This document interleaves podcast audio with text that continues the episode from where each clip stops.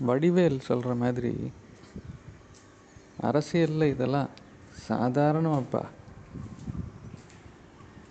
அரசியலில் இதெல்லாம் சாதாரணமாப்பா அப்படின்னு ஒரு மாதிரியே சொல்லுவார் இல்லையா? அது மாதிரி கல்லூரியில் இதெல்லாம் சகஜமாப்பா. மாணவர்கள் அவங்களுக்குள்ளேயே மனஸ்தாபம் ஏற்படுறது ஒரு சண்டை சச்சரவு புரிந்து கொள்ளாமை அப்புறம் வாத்தியார்களுக்கும் மாணவர்களுக்கும் இடையிலான ஒரு உரசல் அரசல் புரசல் இதெல்லாம் இருக்கணும். எப்போதுமே நீங்கள் பேசுகிறது நல்லா இருக்குது அப்படின்னு நீங்கள் சொல்கிறதும் நான் உங்களை நீங்கள் நல்லா பதிவு பண்ணியிருக்கீங்க. பதில் சொல்கிறது அப்படின்னு சொல்கிறதும் அப்படி இருந்தால் போர் அடிச்சிடும் அதனால் இந்த மாதிரி ஏற்றத்தாழ்வு இருக்கும்போது தான் ஒரு உண்மையினுடைய மகத்துவம் நமக்கு எப்போ தெரியும்னா உண்மை இல்லாத தன்மை இருக்கும்போது. இப்போது நம்மக்கிட்டேயே ஒரு விஷயம் இருக்கும். ஆனால் அதை நம்ம கண்டுக்கிட்டு இருந்திருக்க மாட்டோம். நம்மளை விட்டு அது போனதுக்கப்புறம் தான் அதனுடைய அருமையே நமக்கு தெரியும். நிறைய தடவை அதை உணர்ந்திருப்போம். அது சொந்தக்காரங்களாக இருந்தாலும் சரி ஏதாவது பொருளாக இருந்தாலும் சரி. அப்போது ஒரு கேள்வி அடிக்கடி என்னை கேட்பாங்க. நிறைய பேர் ஸ்டூடெண்ட்ஸு சார் கடவுள் எப்போதுமே நல்லது தான் செய்வார்னா எதுக்கு சார் கஷ்டம் இருக்குது கஷ்டமே இல்லாத ஒரு வாழ்க்கையை வந்து கடவுள் எல்லாருக்கும் ஏற்படுத்தி கொடுக்கலாம்ல? அப்போது நன்மை தீமை அப்படிங்கிற விஷயம் தனியாக தேவை தீமை தேவையே இல்லையே. எல்லாமே நன்மையாக இருக்கட்டுமே. எல்லாமே கடவுளினுடைய பரிணாமம்னு சொல்கிறீங்க அப்போது ஏன் அந்த தீமைங்கிறது இருக்குது ஏன் அங்கே கஷ்டம்னு இருக்குது நன்மையாகவே இருக்கட்டுமே எல்லாமே அப்படின்னா அப்படி தான் இருக்குது எல்லாமே நன்மை தான் எல்லாம் நன்மைக்கேன்னு சொல்கிறது ரொம்ப சக்தி வாய்ந்த ஒரு வாக்கியம்.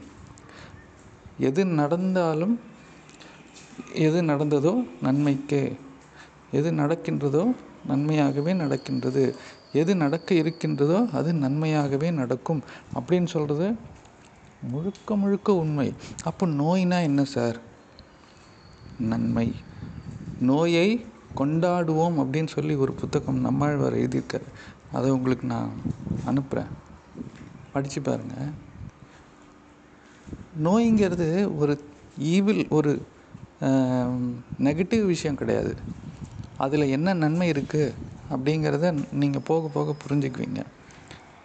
நோயினுடைய அறிகுறிகளாக இருக்கட்டும் நோய் சரியாகும் விதமாக இருக்கட்டும் நோய் வந்த காரணமாக இருக்கட்டும் எல்லாமே நன்மைக்காக தான் நடந்திருக்கு அப்படின்னு அது முடியும் போது தான் நமக்கு புரியும்.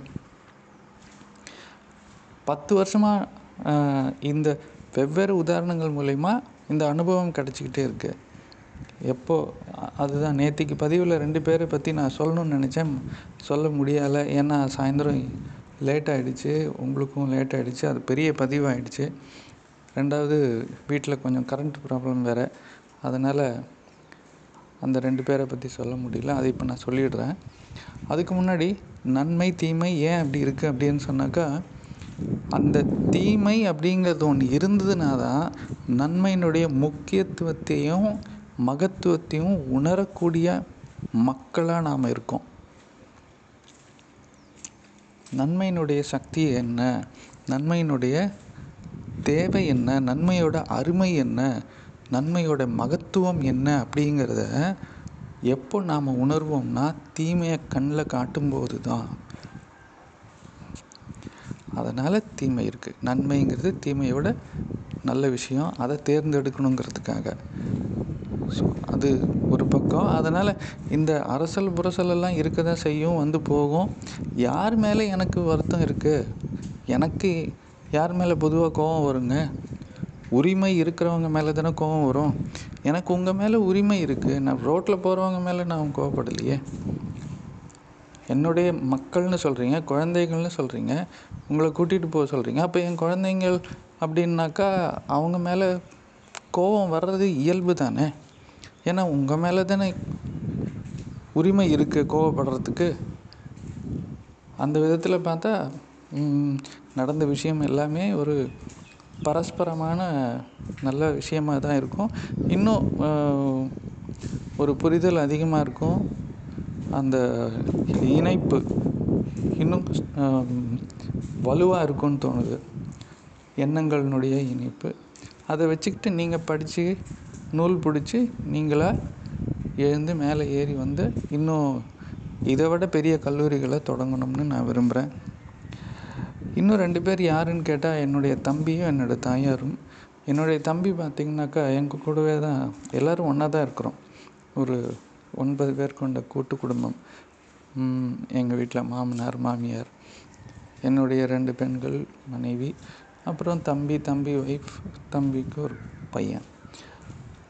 எங்கள் அம்மா இல்லை அப்பா இல்லை. அவங்க ரெண்டு பேரும் அவங்களுடைய சொந்த வீட்டுக்கு போய் ரொம்ப வருஷம் ஆச்சு.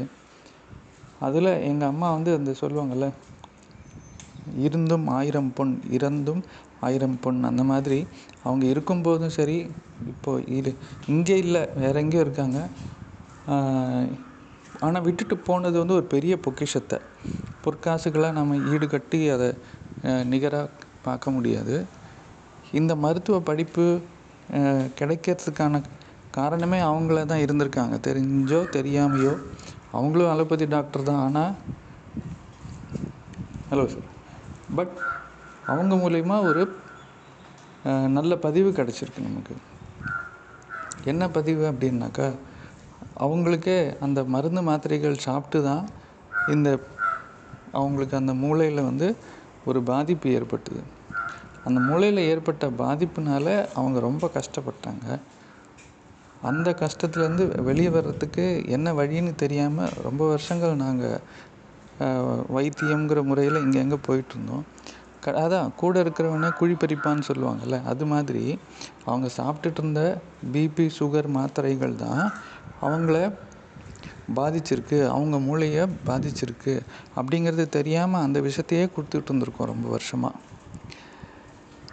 அதுக்கப்புறம் இந்த தொடு சிகிச்சைனா என்ன அப்படிங்கிறது தெரிய வந்து அதனுடைய மருத்துவம் அவங்களுடைய கடைசி காலத்தில் அதாவது மனித பிற பிறப்பு அப்படிங்கிற இந்த பிறவியில் சுகமாக இருந்தாங்க. சுகமாகவும் கடைசி நிமிஷம் வரைக்கும் இருந்தாங்க.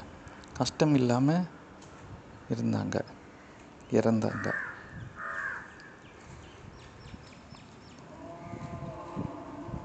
அது வரைக்கும் நான் சந்தோஷப்பட்டேன். ஏன்னா கஷ்டம் இருக்கக்கூடாது. பிறப்புலேயும் சரி அதனுடைய இன்னொரு இயல்பான நிகழ்வான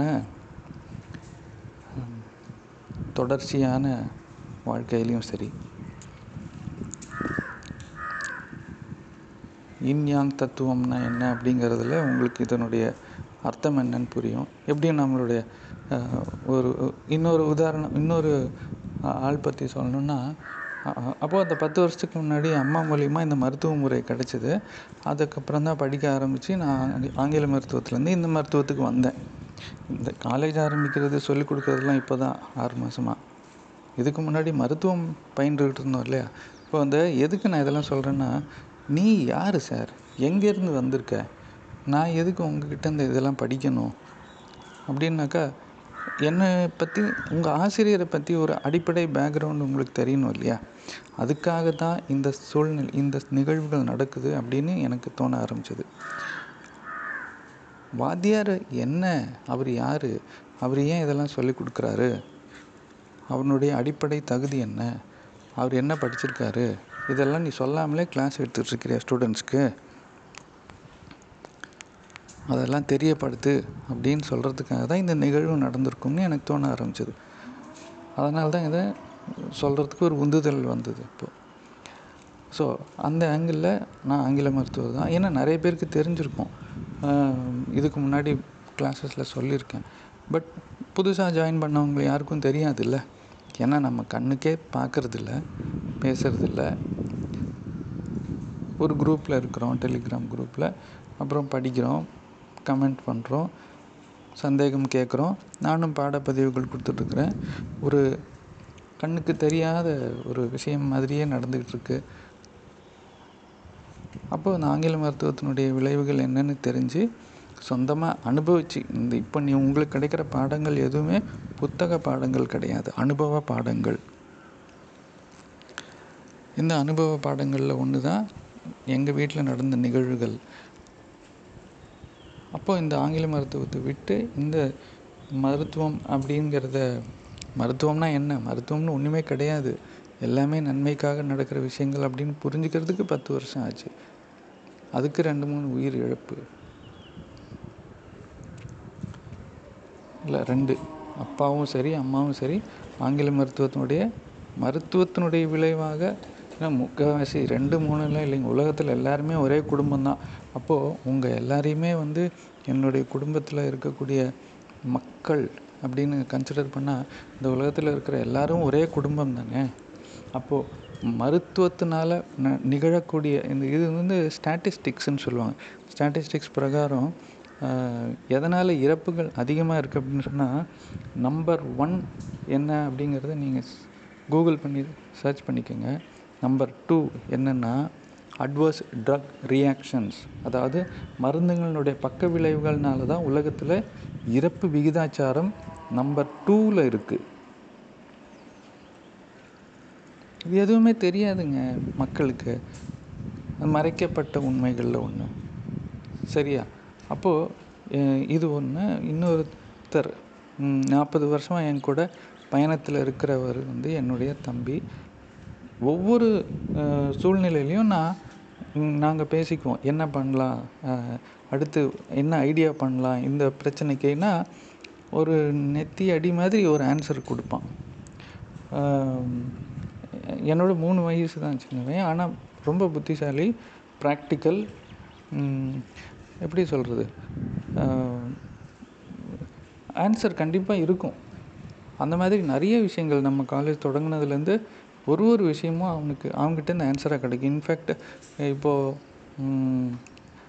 ஒரு உங்களுக்கு அந்த ஸ்க்ரீனில் எழுதுறதுக்கான விஷயங்கள்லாம் தேவைப்படும் கிளாஸுக்கு அப்படின்னு சொல்லி புதுசாக ஒரு டேபு வாங்கினோம் கிளாஸுக்காக உங்களுக்காக நான் ஒரு டேப் வாங்கினேன். உங்களை வச்சு நான் ஒரு டேப் வாங்கிட்டேன். அந்த ஐடியாலாம் கொடுக்குறாங்க பார்த்தீங்களா? ஸோ என்னென்ன மாடல்ஸ் இருக்குது என்ன மாதிரி இதை பண்ணலாம்? ஒரு சூழ்நிலை வந்தால் அது எப்படி நம்ம ஹேண்டில் பண்ணலாம்? காலேஜ் ஆக்டிவிட்டீஸ்லேயும் சரி பிஹைண்ட் த சீன் அப்படின்னு சொல்லுவாங்க. அதில் ரொம்பவே எனக்கு சப்போர்ட்டிவாக இருக்கிறது என்னுடைய தம்பியும் அவருடைய ஐடியாஸும் தான். அது எனக்கு சில சமயம் சந்தேகம் வரும். நாற்பது வருஷமாக என் கூட ஒரே ட்ரெயினில் எப்படி பயணம் பண்ணிகிட்ருக்காரு அப்படின்னு சொல்லிட்டு அதுக்கெல்லாம் ரொம்ப பொறுமை வேணும். பொறுமைக்கும் சகிப்புத்தன்மைக்கும் வித்தியாசம் இருக்குது அது ரெண்டும் வித்தியாசப்பட்ட ஒரு விஷயம். அது என்னங்கிறத நம்ம பார்ப்போம். போக போக உங்களுக்கு புரிஞ்சிடும் எனிவே அந்த பயணம்ங்கிற விஷயத்தில் இப்போ ஒரு ட்ரெயினில் நம்ம சென்னையிலேருந்து கோயம்புத்தூர் போகிறோன்னு வச்சுக்கோங்களேன். சென்னையில் ஏறுறோம் கோயம்புத்தூரில் இறங்கிக்கிறோம். பயணம். அந்த ரயில் பயணத்தை நம்ம வாழ்க்கையோட கொஞ்சம் யோ சிந்திச்சோம்னா நிறைய ஒத்துமை நம்மளால் புரிஞ்சிக்க முடியும். அப்போ நம்ம பயணத்தை தொடங்குகிறோம் அப்படின்னா ஒரு குழந்தையா இந்த பூமிக்குள்ளே பிறக்கிறோம் அப்படின்னா மனித பயணம் அப்படிங்கிறது ஒரு ட்ரெயின் பயணம் மாதிரி. அப்படின்னா ட்ரெயின் அப்படிங்கிற அந்த ஒரு விஷயந்தான் நம்மளுடைய உடல். ட்ரெயின் தான் நம்மளுடைய உடல் அப்படின்னா அந்த ட்ரெயினை ஓட்டிக்கிட்டு போகிறாரு பார்த்தீங்களா யார்? டிரைவர் அவர் தான் அந்த ட்ரெயினுக்கு கமாண்ட் கொடுக்குறாரு. ட்ரெயின் இந்த பக்கம் போகணும் அந்த பக்கம் போகணும் ஹார்ன் அடிக்கணும். நிற்கணும் மெதுவாக போகணும். அப்படின்னு கமாண்ட் கொடுத்துக்கிட்டே இருக்குது பற்றி கொடுக்குறவர் தான் டிரைவர் அப்போ அந்த ட்ரெயினுடைய ஓட்டுநர் தான் இந்த மனம். மனசு சொல்கிறத தான் உடம்பு கேட்குது மனசு வந்து நீ நட நீ பேசி நீ தூங்கு நீ டாய்லெட் போ நீ வந்து சண்டை போடு அப்படின்னு மனசு சொல்லி தான் உடம்பு செயல்படுது. அதனால தான் ரொம்ப கவனமாக நான் சொல்லுவேன் சொல்லணும். அடிக்கடி சொல்லுவேன் உங் நம்மளுடைய செல்கள் எல்லாமே நம்ம மனசு சொல்கிறத கேட்டுக்கிட்டே இருக்கும். தட் இஸ் காது கொடுத்து கேட்டுக்கிட்டே இருக்கும். அதை செயல்படுத்துறதுக்காக மனசனுடைய விருப்பத்தை செயல்படுத்துறதுக்காக. மனசும் பேசும் ஆன்மாவும் பேசும். இங்கே ஆன்மா வந்து ரெண்டாவது டிரைவர் அதாவது பின்னாடி இருப்பார் ரெண்டு காட் இருக்காங்க காடு மாதிரின்னு வச்சுக்கோங்களேன். காடு ஜியூஏஆர்டி ஜிஓடி அது காடு ஜியூஏஆர்டி கார்டு தான். ஆனால் ரெண்டும் ஆல்மோஸ்ட் சேம் தான். மனசினுடைய சாட்சி. அதை தான் ஆன்மான்னு சொல்லுவாங்க. மனசாட்சி. அதாவது சாட்சினா என்னென்னா விட்னஸ் விட்னஸ்னால் ஒருத்தர் வந்து என்ன செய்கிறாங்கன்னு பார்த்துக்கிட்டே இருக்கிறவர் தான் விட்னஸ் ஒரு தப்பு பண்ணிட்டாங்க கோர்ட்லலாம் விட்னஸை கூப்பிடு சாட்சி யாருப்பா அப்படின்னு சொல்கிறாங்கன்னா யார் இது நேரில் பார்த்தது? அந்த சாட்சியை கூப்பிடு அப்படின்னா இந்த தவறை கண்காணிக்கிறவர் தான் சாட்சி. அப்போ மனசு என்ன தவறு செய்யுது அப்படிங்கிறத செய்தா செய்யலையா அப்படிங்கிறத கண்காணிச்சுக்கிட்டே இருக்கிறது தான் ஆன்மாவுடைய வேலை. ஆன்மாவுக்கு இன்னொரு வேலையும் இருக்குது அது என்னங்கிறதையும் சொல்கிறேன் அங்கே கார்டு தான் ட்ரெயினுக்கான கார்டு தான் மனசனுடைய சாட்சி. டிரைவர் ஒழுங்காக ஓட்டுறாரா? ட்ரெயின் கரெக்டாக இருக்கா? ட்ரெயினில் ஏதாவது டிஃபெக்ட் இருக்கா? அப்படிங்கிறவர் ஒரு guard he is guarding the process what process the process of command from the mind to the body okay இது ஒரு ரயில் பெட்டி. ரயில் பெட்டியில் இருக்கக்கூடிய ஓட்டுநர் ஓட்டுநரை கண்காணிக்கக்கூடிய கார்டு டிக்கெட்டு கலெக்டர்னு கூட வச்சுக்கலாம் அவரை. சரியா? அப்போ இதில் பயணம் பண்ணுறது யாருன்னா நம்ம. நம்ம வந்து நம்ம ஆன்மா தானே சார் அப்படிங்கிறப்போ அங்கே இல்லை ஒரு சின்ன வித்தியாசம் இருக்குது அதை நம்ம ஆன்மீக வகுப்பு வகுப்பாக சொல்லும்போது சொல்கிறேன் பட் இங்கே பயணம் பண்ணுறவர்னு வச்சுக்கோங்களேன். இந்த பயணம் வந்து ஒரு ஸ்டேஜில் வந்து அப்போ நீங்கள் ஆன்மாவும் இல்லையான்னா நீங்கள் யாருங்கிற கேள்வி வரும். அதை நம்ம அதை தான் சொன்னேன் அதுக்கப்புறம் நான் சொல்கிறேன்னு சொல்லிட்டு. ஆனால் நாலாவது ஒரு விஷயம் நடுவில் மிஸ் ஆகிடுச்சு மொத்தம் அஞ்சு பேர் அஞ்சு இருக்கும். எவ்வளோ விஷயம் மறந்து போகுது.